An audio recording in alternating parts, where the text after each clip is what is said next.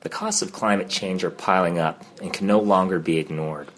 2015 is poised to be a landmark year with a new global treaty on climate to be signed in Paris. In contrast, the Harper decade succeeded in stalling any meaningful climate action. The PM's record is not just of neglect, but of moving the yardsticks backwards in both the international arena and within Canada. Climate change is primarily caused by human use of fossil fuels, coal, oil, and natural gas, for energy, whereas extraction and export of those fossil fuels is central to the Harper government's economic strategy. With political roots in Alberta and the oil patch, it's no surprise that the Harper government champions the oil sands. In its minority days, the Harper government felt obliged to at least pay lip service to climate change. In 2007, then Environment Minister John Baird released Turning the Corner, an action plan to reduce greenhouse gases and air pollution, which promised tough industrial regulations.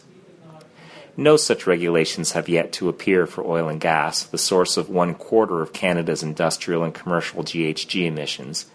At best, one can point to the transportation sector, where the Harper government has followed the lead of the Obama administration's higher fuel efficiency standards for vehicles. Measures to address pollution from coal fired electricity generation, on the other hand, carve out existing plants from any action until 2030. If anything, climate policies have provided the PM a wellspring of rhetorical attacks. During the 2008 election campaign, Harper took aim at Liberal leader Stéphane Dion's proposal for a carbon tax, calling it a tax on everything that would screw everybody across the country. With new attention on climate change in 2015, the PM recently returned to script, calling carbon pricing a tax grab, thus framing the preferred climate action instrument of many in small government anti tax terms. Within months of achieving a majority government, PM Harper pulled Canada out of the Kyoto Accord, a move that undermined the first global treaty aimed at constraining carbon emissions.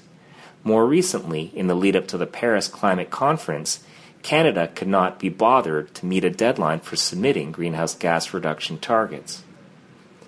One of the Harper government's top foreign policy goals has been to seek approval of the Keystone XL pipeline through the United States.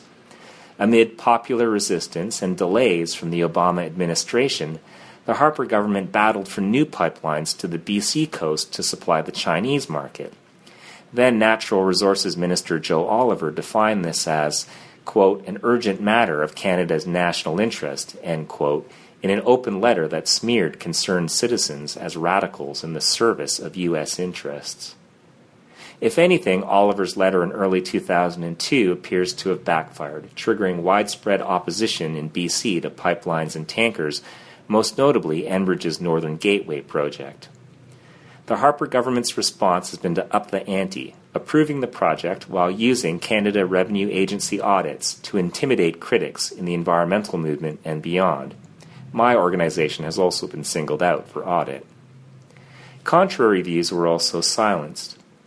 National Energy Board reviews of fossil fuel megaprojects no longer welcome public input and, in any event, are not subject to scrutiny with regard to their climate impacts the National Roundtable on the Environment and the Economy, which had a habit of pointing out the credibility gap between government rhetoric and action, was shut down. Prime Minister Harper's record is thus one of relentlessly tearing down barriers to new fossil fuel development.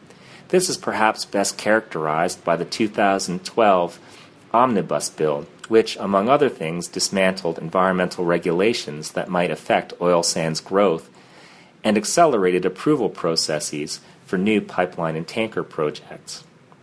In the courts, the Harper government has fought tooth and nail against the legal challenges posed by First Nations affected by oil sands development. However, fierce opposition from First Nations may be the undoing of Harper's oil sands ambitions, as their rights are constitutional in nature and cannot be overrun by fiat. More potent than pipeline protests the collapse of oil prices starting in July 2014 dealt a critical blow to Harper's economic plan. Saudi Arabia's decision to no longer constrain production and thus let world oil prices fall has exposed Canada's weakness as a high cost producer. Another looming shift will come from action on climate change, with an estimated four fifths of Canada's proven oil reserves needing to stay underground.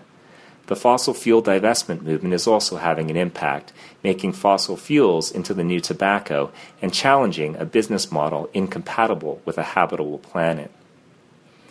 Energy and climate have been central to the story of the Harper decade. In the end, history may render Prime Minister Harper's central strategy of making Canada an energy superpower a failure.